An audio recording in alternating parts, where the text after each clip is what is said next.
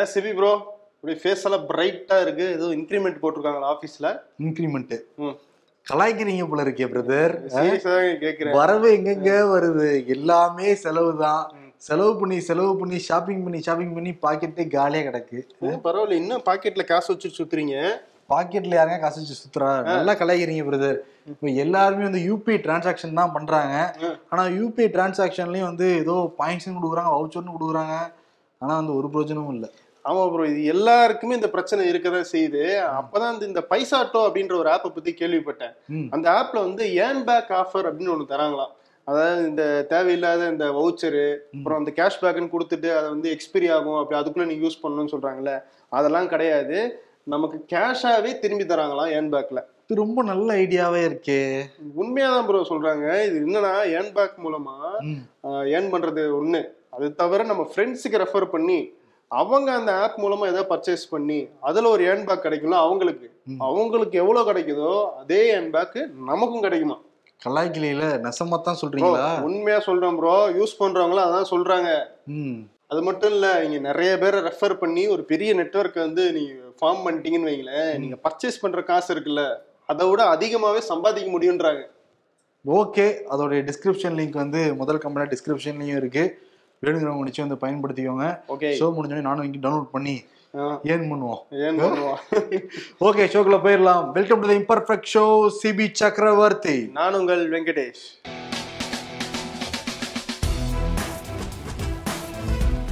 செய்தியை பார்க்கறதுக்கு முன்னாடி நிறைய பேர் சரணனா எங்க எங்க நல்லா கேட்டுட்டு இருந்தாங்க. ஒரு கமெண்ட்ஸ்ல ஃபுல்லா ஏகப்பட்ட கேள்விகள். அதேதான். ம். என்னங்கிறத பதில் சொல்லிடலாமா?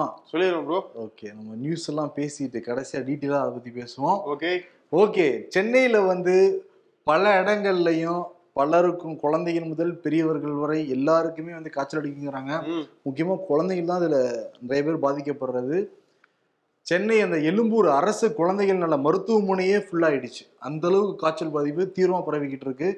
ரெண்டு விதமா சொல்றாங்க. ஒன்னு வந்து டெங்கு காய்ச்சலுங்கிறாங்க இன்னொரு வந்து ஃப்ளூ காய்ச்சல் வந்து சொல்றாங்க பிரதர் அலர்ட்டா தான் இருக்கணும் எல்லாருமே. ஆமா பிரதர் சென்னையில மட்டும் கிடையாது. நாளா மதுரையில இருந்து வாங்கிட்டு வந்தேன். பாத்தீங்களா? இப்ப கூட வாய்ஸ் ஒரு மாதிரி இருக்கா? வாய்ஸ் மாதிரி இருக்கு. இங்க நம்ம ரூம்ல இருக்கிற ஒரு ரெண்டு பேருக்குமே ஆல்ரெடி காய்ச்சல் தான் இங்க இருக்கீங்க. யார கேட்டாலும் இருமல் தும்மல் தான். ஆமா முக்கியமா சென்னை வாசி நிறைய இருக்குங்கிறாங்க. மெயினா தண்ணியில பரவுதுங்கிறாங்க. அதனால வந்து தண்ணியை காய்ச்சிட்டு வந்து குடிக்கலாம். இன்னொரு பக்கம் என்னன்னா யாருக்காவது சளி காய்ச்சல் இருந்ததுன்னா அவங்க வந்து மாஸ்க் அணி நிச்சயம் அணிஞ்சுக்கணுங்கிறாங்க. அதே மாதிரி வீட்டில் குழந்தைங்களுக்கு காய்ச்சல் இருந்துச்சுன்னா பயப்பட வேணாம் தான் வந்து சொல்றாங்க. அதே சமயத்தில் ஃபர்ஸ்ட் எய்ட் உடனே எடுக்கணும்னு வந்து சொல்றாங்க மருத்துவர்கள். அதனால ஜாக்கிரதை இருந்துக்கோங்க முன்னாடி எல்லாம் காய்ச்சல் வந்துச்சுன்னா பிரதர் மூணு நாட்கள் நாலு நாட்கள்ல சரியாயிடும். இந்த காய்ச்சல்லாம் ஏழு நாட்கள் வரைக்கும் இருக்குங்கிறாங்க. உங்களுக்கு ஏழு நாள் ஆச்சா இன்னையோட ஆமா ப்ரோ டயர்ட்னஸ் வேற அது வேற சேர்ந்துக்குது. அதுக்கு அடுத்து மூணு நாட்கள் வந்து உடல் வலி வேற இருக்குங்கிறாங்க. மொத்தம் பத்து நாள் ஆகுது. ஒரு பேக்கேஜா வருது போறாங்க காய்ச்சல். தேவையில்ல. பயப்பட தேவையில்லை. உயிருக்கு உத்தரவாதம் இருக்கு. பயப்பட வேணாம். ஆனா முன்ஜாக்கிரதையா இருந்துக்கணுங்கிறதா ஆமா. தமிழ்நாடு அரசுமே முன்னெச்சரிக்கையா வந்து என்ன பண்ணிருக்காங்கன்னா மருத்துவ முகாம்கள் நாளைக்கு வந்து தமிழ்நாடு ஃபுல்லா நடத்துறாங்க. கிட்டத்தட்ட ஆயிரம் முகாம்கள் போடுறாங்க. காய்ச்சல் சளி இந்த மாதிரி எந்த வித அறிகுறி இருந்தாலும் உடனடியாக அந்த இலவச மருத்துவ முகாம் போனீங்கன்னா அவங்க வந்து பார்த்துட்டு நீங்க வந்து மாத்திரை மருந்தோ இல்ல நீங்க மருத்துவமனையில் அட்மிட் ஆகணுமோ அப்படின்ற விஷயங்கள்லாம் சொல்லுவாங்க. சொல்லுவாங்க. ஆனா வந்து காய்ச்சல் இருந்துச்சுன்னா அலுவலகத்துக்கு வராதீங்க. அதே மாதிரி இல்ல இவருக்கு சரியாயிருச்சு? சும்மா பார்த்தேன். சொல்லுங்க. அதே மாதிரி குழந்தைகள் உடம்பு சரியில்லைனா ஸ்கூலுக்கு அனுப்பாதீங்க மருத்துவர்கள் வந்து சொல்றாங்க ஓகே. ஓபிஎஸ் இபிஎஸ் ரெண்டு பேருமே ஃபிளைட் பிடிச்சு அப்படியே நார்த் இந்தியாவுக்கு போயிருக்காங்க. ஓஹோ. முதல்ல வந்து எடப்பாடி பழனிசாமி வருவோம். எடப்பாடி பழனிசாமி கிளம்பி டெல்லி போய் நீங்க அமித்ஷாவெல்லாம் மீட் பண்ணி பேசியிருக்காரு. பேசி இருபத்தஞ்சு நிமிஷம் மீட்டிங் நடந்துதான் சரி. வெளியே வந்து என்ன சொன்னாருன்னா. தமிழ்நாட்டுல வந்து சட்ட ஒழுங்கு வந்து சீர்கெட்டு போயிருக்கு அதை நான் வந்து முறையிட்டேன். அதே மாதிரி கஞ்சா விற்பனை தமிழ்நாட்டுல அமோகமா நடந்துகிட்டு இருக்கு அதெல்லாம் கட்டுப்படுத்தணும்னு நான் அவர்கிட்ட வந்து சொன்னேன். அதே மாதிரி கோதாவரி காவேரி இணைப்பை பத்தி நான் வந்து பேசிக்கிட்டு இருந்தேன். ஆனா அரசியல் மட்டும் நாங்க பேசவே இல்லைங்க அப்படிங்கிறாரு. இதெல்லாம் நம்புற மாதிரியாங்க இருக்கு. என்னென்ன சொல்றாங்க பாருங்க. கம்பி கட்டுற கதையெல்லாம் சொல்றாங்க. இவரு குடியரசுத் தலைவர் அந்த பதவியேற்பு விழா அப்ப போகும்போது இவருக்கு அப்பாயின்மெண்ட் கிடைக்கல. ஆனா இப்ப அப்பாயின்மெண்ட் கிடைச்சிருக்கு அப்படின்னம்னா அரசியல் பேசாம இருப்பாங்க. இதெல்லாம் நம்புற மாதிரியா இருக்கு. அதுவும் வந்து அப்ப அப்பாயின்மெண்ட் கிடைக்கலன்னு உடனே தொடர்ந்து முயற்சி பண்ணிட்டு இருந்தாங்க எடப்பாடி பழனிசாமி அனுக்கோ எப்படியாவது அப்பாயின்மெண்ட் வாங்கி நாங்க தான் வந்து ஏடிஎம்கே வழி நடத்த போறோம். அதனால நீங்க எங்களுக்கு உத்தரவு போடுங்கயா. உங்களுக்கு நாங்க வந்து எப்பயுமே வந்து நன்றி கடன் பட்டிருப்போம். எத்தனை டிகிரி வேணா காமிக்கிறோம் அந்த நன்றி கடன். நைன்டி டிகிரியா இல்ல ஃபார்ட்டி ஃபைவ் டிகிரியா கூட காமிக்கிறோம். ரொம்ப நாள் ஆச்சு எக்ஸசைஸ் பண்ணி. திரும்பி அந்த ஃபார்முக்கு வரோம்னு நினைக்கிறாரு போல இருக்கு. நாங்க தான் ஓபிஎஸ் நல்லா எக்ஸசைஸ் பண்ணுவோம். எங்களே நீங்க உங்களுடைய கரு அந்த கருணை கண் அந்த ஆசீர்வாதம் எல்லாமே எங்களுக்கே கிடைக்கணும்ட்டு தான் வந்து மம்மி இல்லாத எங்களுக்கு நீங்க தான் டேடியா இருந்து அருள் புரியணும் அப்படிலாம் பேசியிருப்பாருன்னு நினைக்கிறேன். இருபத்தஞ்சு நிமிஷம் பேசியிருக்காரு. ஆனா அரசியல் பேசல. மக்கள் நல பிரச்சனையை தான் அங்க போய் பேசியிருக்காரு அப்படின்னு வந்து சொல்றாரு. ஓஹோ இதுக்கு முன்னாடி எப்ப அப்படிலாம் போய் பேசியிருக்காரு. அது பேசியிருப்பாப்ல எலெக்ஷன் முடிஞ்சுன்னா பேசுவாங்க. அரசியலுக்காக பேசுவாங்க.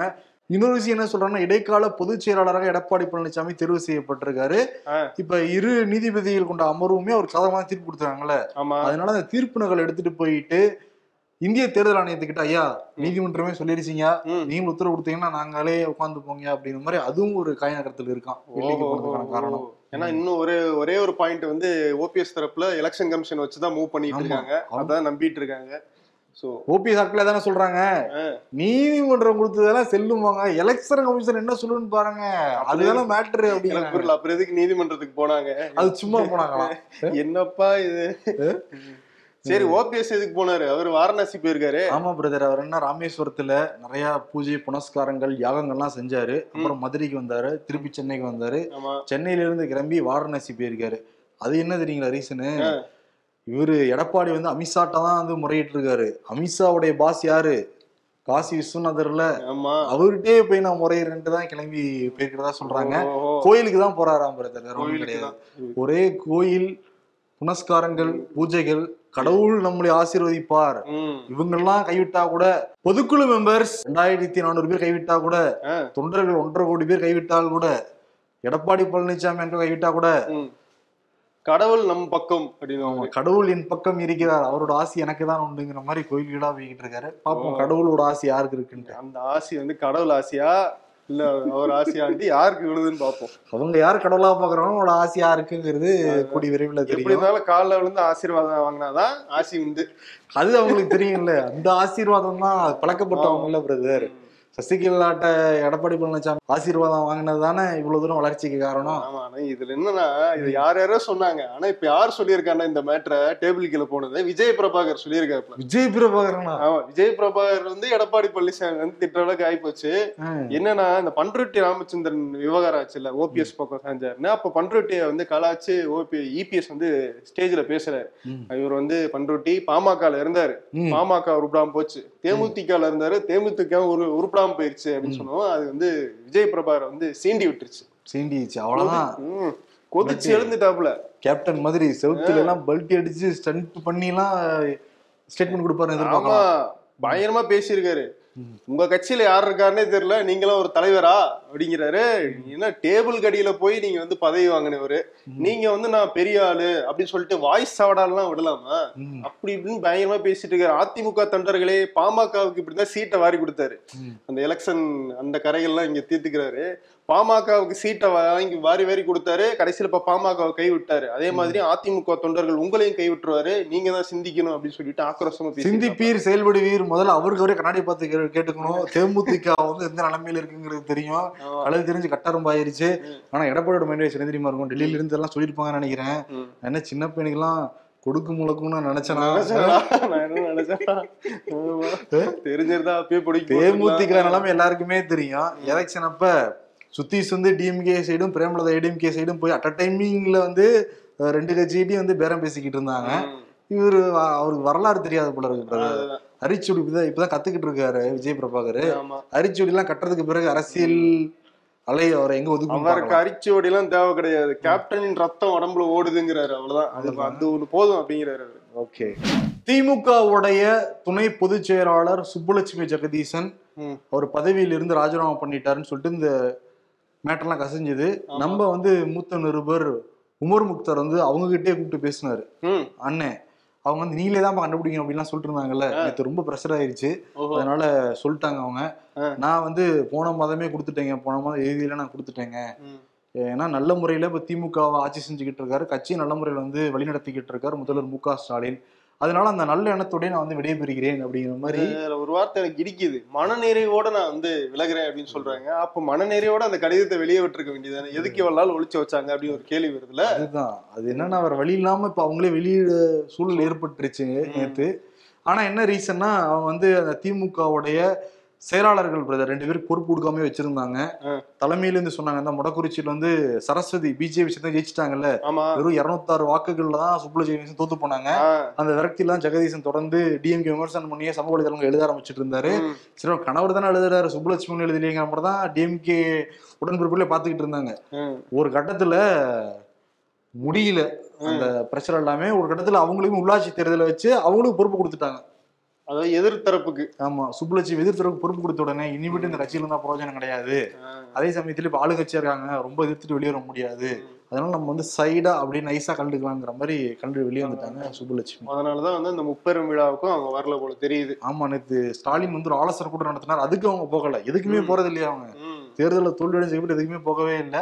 ஆனா திமுகவுடைய அந்த லிஸ்ட்ல வந்து ஐந்து பொதுச் செயலாளர்கள் இருக்காங்க. அதுல கண்டிப்பா ஒரு மகளிர் இருக்கணும் அப்படிங்கறதுனால இப்போ இவங்க விலகிட்டாங்க. அதனால வேற ஒரு மகளிர் பெண் துணை பொதுச் செயலாளர் வந்து அந்த இடத்துல தேர்வு செய்யப்படுவாங்க அப்படின்னு சொல்லிட்டு டி கே சிலங்கோன் சொல்லியிருக்காரு. ஓகே. அது யார் அந்த? பெண்ணுங்கிறத நம்ம விசாரிச்சு அவங்க போஸ்ட் போறதுக்கு முன்னாடி நம்ம வந்து சொல்லலாம் அதே சமயத்துல தமிழ்நாட்டுல நாலு முதல்வர் இல்லையா பிரதர் அதை தாண்டி நிறைய பேர் இருக்காங்களாம். ஆமா ப்ரோ இப்ப நீங்க வந்து ஒரு ஐடியா கொடுத்தீங்கன்னா நீங்க ஒரு முதல்வர். இப்ப தம்பி கண்ணன் ஒரு ஐடியா கொடுத்தானா அவன் ஒரு முதல்வர். இப்ப அவர் ஒரு ஐடியா கொடுத்தா அவர் ஒரு முதல்வர். அரவிந்த் ஒரு முதல்வர். எல்லாருமே ஒரு முதல்வர். நீங்க ஒரு முதல்வர். பாக்குற ஆடியன்ஸ் ஒரு முதல்வர். நம்ம எல்லாருமே நம்மள நாமளே முதல்வர்கள் அப்படின்னு நினைச்சுக்கணும் அப்படின்னு சொல்றாரு முதலமைச்சர் ஸ்டாலின். ஓகே. யார் யாரெல்லாம் ஆட்சி சிறப்பா அமையறதுக்காக வந்து ஆலோசனை கொடுக்குறாங்களோ அவங்க எல்லாருமே முதல்வர்கள் தான். அப்படின்னு சொல்றாரே தவிர அந்த மூணு பேர் அவங்க குடும்பத்துல இருக்க அந்த மூணு பேர் முதல்வர்கள் இல்ல அப்படின்றத அவர் சொல்ல மாட்டாரு சொல்லல. இல்ல அவங்களும் ஐடியா தருவாங்கல்ல. அதனால அது அவங்க அந்த லிஸ்ட்ல தான் வருவாங்க. ஓகே ஓகே சரி அதெல்லாம் ஓகே பிரதர் முதல்வர் நாற்காலியில உட்காரணும்னு எல்லாருக்குமே ஆசை இருக்கும். அதை நிறைவேற்றிச்சாருன்னா நல்லா இருக்கும். அது உடனே உடனே கிடைச்சிருமா? அவருக்கே லேட்டா தானே கிடைச்சிச்சு என்ன என்ன கஷ்டப்பட்டு? எல்லாருமே முதல்வர்னு வாய் வார்த்தையில சொல்றதோட ஐடியா கொடுக்கணும்னா அந்த சீட்ல ஒரு சைன் உட்கார்ந்து இருந்துச்சு போங்க போனா எப்படி இந்த இலங்கை அதிபர் மாளிகையில உட்காந்துட்டு போனாங்கல்ல எல்லாரும். ஒரு போட்டோ எடுத்துட்டு போனாங்கல்ல. ஆமா. இவங்க நல்ல ரீச் கிடைச்சா அதுக்கு அதை பத்தி கன்சிடர் பண்றதுக்கு வாய்ப்பு இருக்கு ப்ரோ ஆனா என்னன்னா ஆர் ஆசா பிரச்சனை நாளுக்கு நாள் வந்து விவகாரம் ஆகிக்கிட்டே இருக்கு பெரிய அழுத்தம் தான் திமுக மேல. கடையெடுப்பு நடத்துற அளவுக்கு போயிட்டாங்க அவங்க. அதாவது என்னன்னா திமுக என்ன சொல்லுது? யார் ஆலோசனை வந்து கொடுத்தாலும் அவங்க முதல்வர்கள் எல்லாரையும் நாங்க ஒருங்கிணைச்சு கொண்டு போற ஆட்சி அப்படின்னு சொல்றாங்க. ஆனா ஆராசா விஷயத்துல அப்படி இல்லைன்னு தோணுது. ஏன்னா நீலகிரியில இன்னைக்கு ஆராசா பேசின அந்த விஷயத்தை எதிர்த்து கடையடைப்புக்கு வந்து இந்து முன்னணி வந்து அழைப்பு வச்சிருக்காங்க என்ன ஷாக்கிங்னா ஒரு கிட்டத்தட்ட அறுபது சதவீத கடைகள் வந்து அங்க மூடி இருக்காங்க ஓ. இத்தனைக்கும் நாடாளுமன்ற தொகுதி எம்பியா இருக்காரு நீலகிரி தொகுதி எம்பியா இருக்காரு ஆராசா அந்த தொகுதியிலேயே வந்து கடையெடுப்பு நடந்திருக்கு இந்து முன்னணி சார்பா. இதுல என்னன்னா இது முன்னாடியே தகவல் வந்திருக்கும்ல திமுகவினர் என்ன பண்ணிருக்கணும் அந்த கடைகள்லாம் போய் நீங்க வந்து மூடக்கூடாது அப்படின்னு சொல்லியிருக்கணும் இல்ல அரசு இயந்திரம் மூலமா நீங்க வந்து மூடணும் நடவடிக்கை எடுக்கணும் அப்படின்றதெல்லாம் ட்ரை பண்ணியிருக்கணும். திமுக சொன்னாங்கன்னா அது வந்து சர்வாதிகாரமுள்ள ஆயிடும். சர்வாதிகாரம் ஆயிரும் ஆனா இங்க இங்க கொள்கை சண்டையா பாருங்க எப்படி இருக்குன்ட்டு. அப்படி பாத்தீங்கன்னா திமுகவே அந்த இடத்துல செயல்படலையா அதுக்கு இன்னொரு காரணமும் சொல்றாங்க. ஏன்னா அடுத்த தடவையும் வந்து திரும்பி ஆராசா நான் நீலகிரியில போட்டியிடக்கூடாது அப்படின்றதுக்காக. நீலகிரியில இருக்கிற அந்த திமுகவினரே வந்து இந்த விஷயத்துக்கு எதிர்ப்பு தெரிவிக்கலையா கூடலூர்லலாம் வந்து திமுக சும்மா அப்படி கை கட்டு "அஹ், கடையிட பாப்பா அப்படின்னு சொல்லிட்டு பார்த்துட்டு அவங்க வாட்டுக்கு போயிட்டாங்களாம். ஓகே அது மொத்தம் எனக்கு இப்ப நீங்க சொல்றது எப்படி பார்த்தா திமுக காரங்களே போய் கடையை மூடாம இருந்தாங்களே? என்ன கடையை மூடாம இருக்க? முடியா? அப்படின்ட்டு இருப்பாங்க பண்ண வாய்ப்பு இருக்கு. பண்ணிருக்கலாம். பிஜேபி அதிமுக பண்றாங்களோ இல்லையோ? ஆக்சுவலி இந்த உட்கட்சி சண்டைகள்னாலதான் கட்சிகள் வந்து பிளவுபட்டு கீழே தசுபுசாகி போறதுக்கான முக்கியமான காரணம். என்னதான் திராவிட மாடல் அப்படின்னாலும். இந்த பக்கம் ஒரு இந்து முன்னணி குரூப்புகள் வந்து இன்ஃபில்ட்ரேட் ஆகிறத வந்து திமுக வந்து ஒத்துக்கிட்டு தான் ஆகணும். இன்னொன்னு என்னன்னா இவங்க சொல்றாங்களா திராவிட மாடல் சமூக நீதி மாடல்னு சொல்லிட்டு. ஆறாசத்துக்கு முன்னாடி ரெண்டு மூணு தடவை ஜெயிச்சது எங்க? பெரம்பூர் தொகுதி. அது ரிசர்வா இருந்துச்சு அப்ப. ரிசர்வா வந்து அங்க மாத்தினோடே தானே டொக்கன் தூக்கி அங்க கொடுத்தாங்க. ஒரு ரெண்டு மூணு டைம் ஜெயிச்சாங்கன்னு சொல்லிட்டு அங்கே கொடுத்துருக்க வேண்டியது தானே? கொடுத்திருக்க வேண்டியது. அதானே சமூக நீதியா இருந்திருக்கும். ஏகப்பட்ட விஷயங்கள் நீங்களே கலக்க விடுவீங்க போல இருக்கு. இல்ல பிரதர் சொல்றேன் நான். நீங்க தான் எடுத்து கொடுத்தீங்க? திராவிட மாடல் சமூக நீதி மாடல் இந்த கேள்விலாம் சமூக வலைதளங்கள்ல பொதுவா மக்கள் கேட்கற கேள்விதான். நியாயமான கேள்விதான் நம்ம முன் வைக்கிறோம். கரெக்டா இல்லையா? கரெக்ட் பேச்சு ஒன்னா இருக்கு பெர்ஃபார்மன்ஸ் வேறையா இருக்கு. பாத்துக்கங்க முன்னாள் முதல்வர் செல்வி ஜே ஜெயலலிதா கொண்டு வந்த திட்டத்திலேயே மிக முக்கியமான திட்டம்னு பாக்குறப்ப அம்மா உணவகம் அந்த திட்டம் தான் அது. ஆமா ப்ரோ மத்த ஏழை- ஸ்டேட்ல கூட ஃபாலோ பண்ண ஆரம்பிச்சாங்க. ஆமா. ஏழை ஏழை எளிய மக்களுடைய அச்சய பாத்திரம்னே வந்து அந்த திட்டங்கள் வந்து புகழப்பட்டது. உண்மையாலுமே ஏழை மக்களுக்கு ரொம்ப கம்மியான ரூபாயில வந்து வயிறார உணவு கிடைச்சதுன்னே சொல்லலாம். ஏன்னா ஒரு ரூபாய்க்கு இட்லி கருவேப்பிலை சாதம் எலும்புச்சம்பழ சாதம் தயிர் சாதம் இது எல்லாமே வந்து அஞ்சு ரூபாய்க்கு மூணு ரூபாய்க்கு கொடுத்தாங்க. நைட் வந்து ரெண்டு சப்பாத்தியே மூணு ரூபாய்க்கெல்லாம் கொடுத்தாங்க. நானே ரெண்டாயிரத்தி பதினாலுலாம் ஒரு ஆறு மாசம் அம்மா உணவத்துல எல்லாம் சாப்பிட்டு வாழ்க்கை நடத்துற. காலம் இருக்கு எல்லாருக்குமே வந்து இருக்கும் சென்னையில ஆமா. பேச்சுலர்ஸா இருந்தவங்களுக்கு. இப்ப என்னன்னா டிஎம்கே ஆட்சிக்கு வந்ததுக்கு பிறகு அம்மா உணவகம் வந்து ஒரு கடை இடத்துல அடிச்சு நொறுக்கப்பட்டப்ப. மாஸ் சுப்ரமணியமே அந்த இடத்துல போய் ஜெயலலிதா படத்தெல்லாம் வச்சுட்டு எல்லாம் பண்ணிட்டு இருந்தாங்க. ஆனா என்னன்னா மெல்ல மெல்ல இவங்க மூட போறாங்களோங்கிறதுதான் சந்தேகம் எல்லாருக்குமே இருக்கு ரெண்டாயிரத்தி இருபது வரைக்கும் பிரதர். ஒவ்வொரு மாதமும் சுமார் நாலு லட்சம் பேர் சாப்பிட்டுட்டு இருந்தாங்களாம் ஓ இப்ப வந்து ஒவ்வொரு மாதமும் பாக்குறப்ப அது ஒரு லட்சம் ஒன்றரை லட்சங்கிற அளவுக்கு ரொம்ப கம்மியாகிட்டே இருக்கு. அதே மாதிரி எப்ப கேட்டாலுமே போதிய ஃபண்ட் இல்ல ஃபண்ட் இல்லைன்னு தான் அங்க இருக்கிற ஊழியர்கள் எல்லாமே சொல்லப்படுதான் நிறைய இன்ஃப்ராஸ்ட்ரக்சர்ஸ் பிரச்சனையுமே இருக்கு. பாத்திரம் கழுவுறதுக்கான அந்த போதிய இடம் கிடையாது நின்று சாப்பிட்றதுக்கான அந்த இடம் கிடையாது ம். கேட்டா நிதி இல்லைங்கிறாங்க இது ஏழை எளிய மக்களுடைய ஒரு ஒரு- புண்ணியமான ஒரு திட்டம் தான் சொல்லணும். அவங்களுக்கு. சாப்பாடு போறதுக்கு நல்ல திட்டம். இன்னொன்னு விஷயம் என்னன்னா. இந்த கொரோனா லாக்டவுன் வந்துச்சுல பிரதர் ஆமா. அதுல சாப்பிட்டு தான் பல பேர் உயிர் வாழ்ந்தாங்க. கரெக்ட் எவ்வளவு பேருக்கு சாப்பாடு போட்டாங்க? அந்த கொரோனா டயத்துல சாப்பாடு வெளியே போக முடியாத சுச்சுவேஷன் அவங்க வந்து அவங்க உயிரை ரிஸ்க் எடுத்து அந்த இடத்துல வந்து கொடுத்துட்டு இருந்தாங்க. எனக்கு என்னென்ன தோணுதுன்னா பிரதர் டைரக்டா அதை மூடினா பிரச்சனை ஆயிரும்.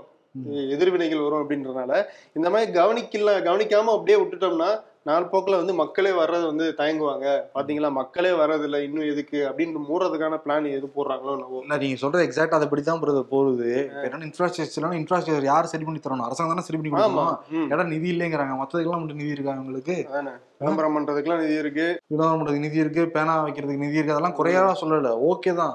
ஏழை எளிய மக்களுக்கு வயிறார உணவு போடணும்ல ஆமா. எது முக்கியமோ அதுக்கு ஃபர்ஸ்ட் நீங்க கொடுத்துட்டு தானே. மத்ததுக்கெல்லாம் அது செலவு பண்ணணும். ஆமா. அது வந்து நிச்சயம் கவனிக்க வேண்டியது. இன்னொன்னு அந்த கே கே நகர்ல ம். ராஜமன்னார் சாலைன்னு இருக்கு பிரதர் சரி. அங்க இருக்க அம்மா உணவத்தே இடிச்சிட்டாங்களாம். என்ன ரீசன்னா அந்த மழைநீர் வடிகால் பணிகளுக்காக இடிக்கப்பட்டதுன்னு சொல்லிருக்காங்களாம் ஆஹா. இப்போ சென்னையில மட்டுமே நானூத்தி ரெண்டு இருக்கு. ஓஹோ. அதான் இப்படி சாக்குகள் தேடிட்டு இருக்காங்க அப்படின்னு தான் தெரியுது. மழைநீர் வடிகால்கள் அது இதுட்டு ம். உண்மையாலுமே சோறு போட்டு அது அம்மா உணவும் ஜெயலலிதா கைனேஜா இருந்தா கூட உண்மையுமே வயிறார சோறு போட்ட அம்மா உணவும் தான் அது. கரெக்ட் ப்ரோ ராணிப்பேட்டையில ப்ரோ. என்ன சொன்னா கஞ்சா வந்து எல்லா இடத்துலயும் வித்துக்கிட்டு இருக்காங்க. ஸ்கூல்ஸ் எல்லாம் விக்கிறாங்க. தடுக்கணும் அப்படின்னு சொல்லிட்டு காவல்துறை தீவிரமா செயல்படணும்னு சொல்லிட்டு இருந்தா அவங்க பயங்கர தீவிரமா செயல்பட்டு. கஞ்சா விக்கிறவங்ககிட்டே வந்து கமிஷன் வாங்கிட்டு அவங்களோட வந்து உடந்தையா இருந்துட்டு இருக்காங்க ம். அப்படி ஒரு மூணு பேர் இப்ப வந்து சிக்கிருக்காங்க எங்கன்னா ராணிப்பேட்டையை சேர்ந்த மூன்று காவலர்கள் வேணுகோபால் ரமேஷ் அப்புறம் வந்து கண்ணன் அப்படின்னு சொல்லிட்டு அந்த மூணு காவலர்கள். இவங்க என்னன்னா ரொம்ப நாள் முன்னாடியே தகவல் கிடைச்சிருக்கு. இந்த மாதிரி இவங்க வந்து கஞ்சா விற்கிறவங்களோட தொடர்புல இருக்காங்க அப்படின்ட்டு. அதுக்கப்புறம் எஸ்பி தீபா என்ன சொல்லியிருக்காங்கன்னா அவங்கள ட்ராக் பண்ணுங்க அப்படின்னு சொல்லி அவங்கள ஃபாலோ பண்ணி மொபைல் ஃபோனில் ட்ராக் பண்ணி எல்லாமே க- கண்டுபிடிச்சு அவங்களுக்கு உண்மையாக தொடர்பு இருப்பு தெரிஞ்சது இப்போ வந்து சஸ்பெண்ட் பண்ணியிருக்காங்க வேலியே வந்து பயிர் வந்து மேஞ்சிருக்குன்னு தான் சொல்லணும். யாரு காவல் காக்கணும்? யார் வந்து தடுப்பு நடவடிக்கை ஈடுபடணும்? அவங்கதான் ஓகே நீ வித்துக்கும் அவன் மட்டும் கரெக்டா கொடு. யார் எக்கெடு விட்டு போனா எனக்கு என்ன? அப்படிங்கிற மாதிரி அதிகாரிகள் இருக்கிறதுனால தான் ஆட்சி கெட்ட பேரு. இந்த மாதிரி போதைப் பொருட்களுமே தமிழ்நாடு ஃபுல்லா பரவிக்கிட்டு இருக்கு. அதனால தான் எடப்பாடி பழனிசாமி டெல்லிக்கு போய் அமித்ஷாட்ட முறையிட்டு அதனால தான் போயிருக்காங்க எல்லாம் ஒரு கீச்சைன் தானேங்க. என்னமோப்பா சரி நார்த்து போனோன்னே ராகுல் காந்தி பிரதர் இந்த நூத்தி ஐம்பது நாள் இந்தியா ஒற்றுமை பயணம் மேற்கொண்டுகிட்டு இருக்காருல்ல. கேரளால மட்டுமே நிறைய நாட்கள் செலவிடுறாரு அவரு. பன்னெண்டாவது நாள் இன்னைக்கு. நேற்று ஆலப்புழால அந்த படகு போட்டியெல்லாம் கலந்துக்கிட்டாரு ஓ போட்டு போயிட்டு அந்த படகுல. ஓட்டம் இல்ல ஆமா ஆமா. எப்படியா அந்த அது வேகமா போச்சு அந்த படகு பாக்குறப்ப இதே வேகத்தை இதே ஆர்வத்தை காங்கிரஸ் கட்சியில அந்த துடுப்பு போறதுல காட்டியிருந்தாருன்னு வச்சுக்கோங்க. காங்கிரஸ் அப்படியே இழுத்துட்டு இழுத்துட்டு போயிடலாம் சூப்பரா மேட்ச் பண்ணீங்க ஆனா என்ன தெரியுங்களா? ராகுல் இப்படி போட்டுக்கிட்டு இருக்காரு முன்னாடி போறதுக்கு. பி அந்த இருபது ஜி டுவெண்ட்டி த்ரீல இருக்குல்ல முன்னாடியே போறேன்ட்டு இருபத்தி மூணு முன்னாடி போட்டுக்கிட்டு அதனால இந்த- இடத்துலயே நின்னுக்கிட்டு இருந்தா கூட பரவாயில்ல வருது ராகுல் காந்தி அசர- போய்கிட்டு இருக்கு ராகுல் காந்தி அசர மாட்டாரு. என்ன கொண்டு டீ சூடா இருக்குல்ல அப்படின்னு சொல்லிட்டு அவர் நீ ஆறுட்டுண்டா அப்படின்னு சொல்லிட்டு விடிய விடிய அவர் அதே இடத்துல நிக்கிறாப்ல மூவே ஆக மாட்டாப்ல டீ சூடா இருக்கு கோவிந்தா கோவிந்தா, அந்த அப்படிங்கிறது மாதிரி. ஓகே. இந்த டீ சாப்பிட்றத பத்தி எல்லாம் பேசுறப்ப உத்தரப்பிரதேசத்துல. விளையாட்டு வீரர்களுக்கு எங்க நின்னு தெரியுமா சாப்பாடு கொடுத்துருக்காங்க? கழிவறையில வச்சு சாப்பாடு கொடுத்துருக்காங்க. அது என்னன்னா ஒரு கபடி மேட்ச் நடந்திருக்கு. இந்த அண்டர் செவன்டீன் மகளிருக்கான அந்த கபடி போட்டிகள்ல அரசு சார்பாக தான் நடத்தியிருக்காங்க. சாப்பாடு வைக்கிறதுக்கு வந்து அவ்வளவு பெரிய இடத்துல வந்து இடம் இல்லைன்னு சொல்லிட்டு இந்த கழிவறை பக்கத்திலே வச்சிருக்காங்க ப்ரோ ரொம்ப பாக்குறதுக்கு நமக்கு ரொம்ப டிஸ்கஸ்டிங்கா கழிவறைக்கு பக்கத்துல பிரதர் கழிவறை தான். கழிவறை தான். தெரியுது அது. அதான். என்ன இந்த இதான் வந்து அவங்க கொடுக்குற மரியாதை போல இருக்கு. இதுதான் ஊபி மாடலா மாடல். கேள்விதான் சமூக வலைதளங்களையும் கேட்கப்பட்டுக்கிட்டு இருக்கு ஆனா யோகி இதெல்லாம் கவனம் செலுத்த நேரம் இருக்காது பிரதர் அவர் கோயில் கட்டிருக்காங்கல்ல. கோவில் கட்டியிருக்காங்க எட்டரை லட்ச ரூபா செலவு பண்ணிருக்காங்களாம். டெய்லியும் பூஜை புனஸ்காரம் நடந்துகிட்டு இருக்கான். அங்க போக்கஸ் வச்சிருப்பாரு அவரு. என்னன்னா இந்த ஊபி மாடல் பிஜேபி மாடலே இப்படிதான் இருக்கு போல இருக்கு. ஸ்போர்ட்ஸ் பர்சன் வந்து மதிக்கிறது இல்ல ஏன்னா ரெண்டு நாள் முன்னாடி பாத்தீங்கன்னா இலா கணேசன் மேற்கு வங்க கவர்னர் அவர் பாத்தீங்களா? இந்த சுனில் சேத்ரி நம்ம இந்தியாவினுடைய ஃபுட்பால் சாம்பியன் அவர். அவர் ஏதோ ஒரு போட்டியில வந்து ஜெயிக்கிறாரு கப்பு வாங்குறாரு. கப்பு வாங்கும்போது போட்டோவை மறைக்காம நில்லுங்க அப்படின்னு சொல்லிட்டு தள்ளி விட்டு இவர் வாங்குறாப்புல. எனக்கு நீ எனக்கு கன்ஃபியூஸ் ஆயிட்டேன்? இளகணேசன் தான் ஃபுட்பால் போட்டியில கலந்து ஜெயிச்சிட்டாரு போல இருக்கு. சப்ஸ்டியூட் பிளேயர் நீ எதுக்கு? நான் தானே முதல்ல அவன் நான் தானே லீடர்னு வந்துட்டாருன்னு நான் நினைச்சேன் ஆனா நீங்க ஒண்ணு சொன்னீங்க இல்ல ஸ்போர்ட்ஸ்மேன்ஸ்க்கு மரியாதை தரது இல்லைன்ட்டு. ம். அதை நான் நிச்சயம் வன்மையா கண்டிக்கிறேன்.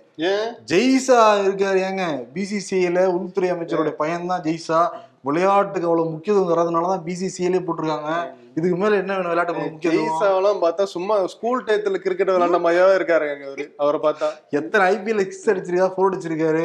நல்லவங்க கணக்கு மட்டும் தான் தெரியும் அது. நீங்க எல்லாம் பார்த்தது இல்லையா ஜெய்சா விளையாடி? ஆமா அது என்னங்க போங்க தோனி கூட பார்ட்னர்ஷிப் எவ்வளவு அடிச்சிருக்காரு. சரி சரி. தோனி கூட கிடையாது. கங்குலி கூட பார்ட்னர்ஷிப் போட்டு அடிச்சிருக்காரு. கங்குலி அடிச்சுக்கிட்டே இருக்காங்களாம். ஆ, அடிச்ச அடியில கங்குலி தான் ஓரமா போய் உட்கார்ந்து இருக்காப்ல அந்த அளவுக்கு ஆகி போச்சு. அடிச்சுக்கிட்டே இருக்காங்களாம் பிரதர் அப்படியே? அடிச்சுக்கிட்டே இருக்காங்களாம். இதுல இந்த விஷயத்துல ரெண்டு மூணு விஷயம் நீங்க நோட் பண்ணலாம். வந்து குடும்ப அரசு குடும்ப ஆட்சி கிடையாது. வந்து அது இலவசமும் கிடையாது. அதனாலதான் நாங்க வந்து டாய்லெட்ல வச்சோம் அப்படின்றதெல்லாம் சொல்லலாம். ஈரான்ல பெண்கள் எல்லாம் சேர்ந்து ஒரு புரட்சி பண்ண ஆரம்பிச்சிருக்காங்க. என்ன ஹிஜாபுக்கு வந்து எதிராக. ஏழு வயசு ஆனதுக்கு பிறகு ஹிஜாப் அங்க வந்து கட்டாயம் அணியணுமா. அப்படி அணியலைன்னா அங்கங்க சில பேர் கண்காணிப்பாளர்கள் இருப்பாங்களாம். அவங்க வந்து அந்த பெண்களுக்கு அபராதம் விதிக்கிறது ஒரு சிறை தண்டனை கொடுக்கறது மாதிரி விதிப்பாங்க போல இருக்கு. அண்மையில இருபத்தி ரெண்டு வயதான மாசா அமினி அப்படிங்கிற சரியா அவங்க ஹிஜாப் அணிலன்னு சொல்லிட்டு சிறையில் அடைச்சிருக்காங்க. மர்மமான முறையில வந்து அந்த பெண் இறந்து வேற போயிட்டாங்க. அதுக்கப்புறம் ஈரான் முழுக்க இதை பத்தின ஒரு பேச்சு தான் மர்மமான முறையில வந்து சாக்கலை இவங்களே துன்புறுத்தி அந்த பெண் வந்து கொண்டுட்டாங்கன்னு சொல்லிட்டு. அந்த பெண்ணுடைய இறுதி ஊர் ஊர்வலத்துல ஆயிரக்கணக்கான பெண்கள் வந்து கலந்துக்கிட்டாங்க போராட்டம் நடத்துனாங்க இப்போ ஈரான்ல இருக்க பெண்கள் எல்லாமே தங்களோட முடிகளை வந்து வெட்டிக்கிட்டு ஹிஜாபை வந்து எரிச்சு அப்புறம் தூக்கி போட்டு பெரிய போராட்டம் நடந்துகிட்டு இருக்கு இப்போ ஈரான்ல. அதாவது ஈரான்ல வந்து நீங்க ஹிஜாப் நாங்க போட மாட்டோம் சொல்றதுக்காக போராட்டம் இங்க நாங்க போடணும் அப்படிங்கிறதுக்காக போராட வேண்டியதா இருக்கு. இப்படிதான் இருக்கு நிலைமை. இங்க உடை சுதந்திரம் அப்படிங்கிறது அவங்கவுங்களுடைய என்ன கம்ஃபர்டபுள் அப்படிங்கிறத பொறுத்து இருக்கணும் அப்படிங்கறத இதை காட்டுது. ஆமா. சரணண்ணா ஏன் வரல? ஏன் வரல நிறைய பேர் வந்து கேள்வி கேட்டுட்டு இருந்தாங்க. ஆமா. ஆனந்த விகடன்ல சரணண்ணாவுக்கு முதன்மை பொறுப்பாசிரியராக பதவி வந்து கொடுக்கப்பட்டது. ஒரு மாதத்துக்கு முன்னாடியே கொடுக்கப்பட்டிருந்தது.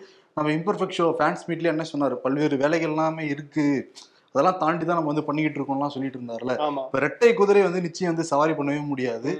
இதுல இதுல ஒரு குதிரையில வந்து சவாரி பண்ணணுங்கிற நோக்கத்துக்காக அண்ணன் வந்து இந்த டைம் பாஸ் அந்த இணையதளத்தை அண்ணன் தான் வந்து பாத்துக்கிறாரு. ஓகே. அதை தாண்டி முதன்மை பொறுப்பாசிரியர் பல்வேறு பொறுப்புகள் இருக்கு. அதனால நிச்சயம் நேரம் கிடைக்கிறப்ப நம்ம ஷோக்கு வருவாரு. அதுதானே ஒழிய மத்தபடி நிறைய பேர் அவர் வேற சேனலுக்கு போயிட்டாரு வேற கட்சிக்கெல்லாம் போயிட்டாரு. ரிசைன்லாம் போட்டாரெல்லாம் போட்டிருந்தாங்க. அவதூறு அவதூறு. விகடன்லாம் தான் இருக்காரு அண்ணன் ஓகே. ஓகே. தமிழகத்தில் போதைப் பொருள் இருக்கக்கூடாது என்பதே முதலமைச்சரின் எண்ணம் அமைச்சர் மா. சுப்பிரமணியம். அப்ப டாஸ்மாக்ல விக்கிறது எல்லாம் தக்காளி சூப்பா? சின்ன வயசுல அம்மா நான் எங்க இருக்கேன்னு கண்டுபிடின்னு ஏமாத்துனாங்க. டென்த் டுவெல்த் முடிச்சுட்டா ஜாலியா இருக்கலான்னு சார் ஏமாத்தினாரு. கம்பெனில எட்டு ஹவர்ஸ் தான் சொல்லிட்டு நைன் ஹவர்ஸ்ன்னு ஏமாத்துறாங்க. எல்லாம் ஒரு நாள் சரியாகிடும்னு என்னைய நானே இப்ப நான் ஏமாத்திக்கிட்டு இருக்கேன். After constructing new roads oh my god என்னாச்சுப்பா? பைப்லைன் போட மறந்துட்டேன் அப்படிங்கிறாங்க. திரும்பி நோண்டுங்க. வாக்கிங் போகும்போது எதிர்காலத்தை நோக்கி சென்ற நினைவுகள். திரும்பி வரும்போது கடந்த காலத்தை நோக்கி சென்று விடுகிறது. வாக்கிங் அப்படிங்கிறாங்க இதை தவிர்க்கிறதுக்கு ஒண்ணுதான் இல்ல, வாக்கிங்? போக கூடாது அவ்வளவுதான். வாக்கிங் போனா கூட பரவாயில்ல. வாக்கிங் போய் பஜ்ஜி போடலாம் சாப்பிடுவாங்க. நமக்கு பர்சனலாவே அந்த அனுபவம் இருக்கு. விடுங்க அது ஏன் ரணகலமா இருக்கு மனசு? ஓகே யாருக்கு அவார்டு கொடுக்கலாம்னா ஓபிஎஸ் இபிஎஸ் தான். ரெண்டு பேருமே நார்த் இந்தியா போயிருக்காங்கல்ல பயணப்படுறாங்கல்ல. அதனால பறவை எங்கு இருக்கிறாய். அப்படின்னு கூட வந்து சாங் ஆனா அதெல்லாம் கிடையாது. பரிசில் பெற வந்தோம் மீசட்ட உங்களை புகழ்ந்து பாடி உங்களோட ஆசீர்வாதம் எங்களுக்கு கிடைத்தால் அது நல்லா இருக்கும் அதனால பரிசில் பெற வந்தோம் ரெண்டு பேர் கேக்குறாங்கல்ல ஆமா. ஐ மீன் வந்து எடப்பாடி வந்து அமித்ஷா கிட்டயும் ஓபிஎஸ் வந்து கடவுள் கிட்டயும் கேட்கறதுனால பரிசில் பெற வந்தோம்னே அவார்டு கொடுத்துடலாம். கிடைக்குமா? கிடைக்கும்னு நம்புறாங்க. பார்ப்போம். கிடைக்கிறத இல்லையா நம்ம வாட்ச் பண்ணி மக்கள்கிட்ட சொல்லுவோம். நன்றி வணக்கம். வணக்கம்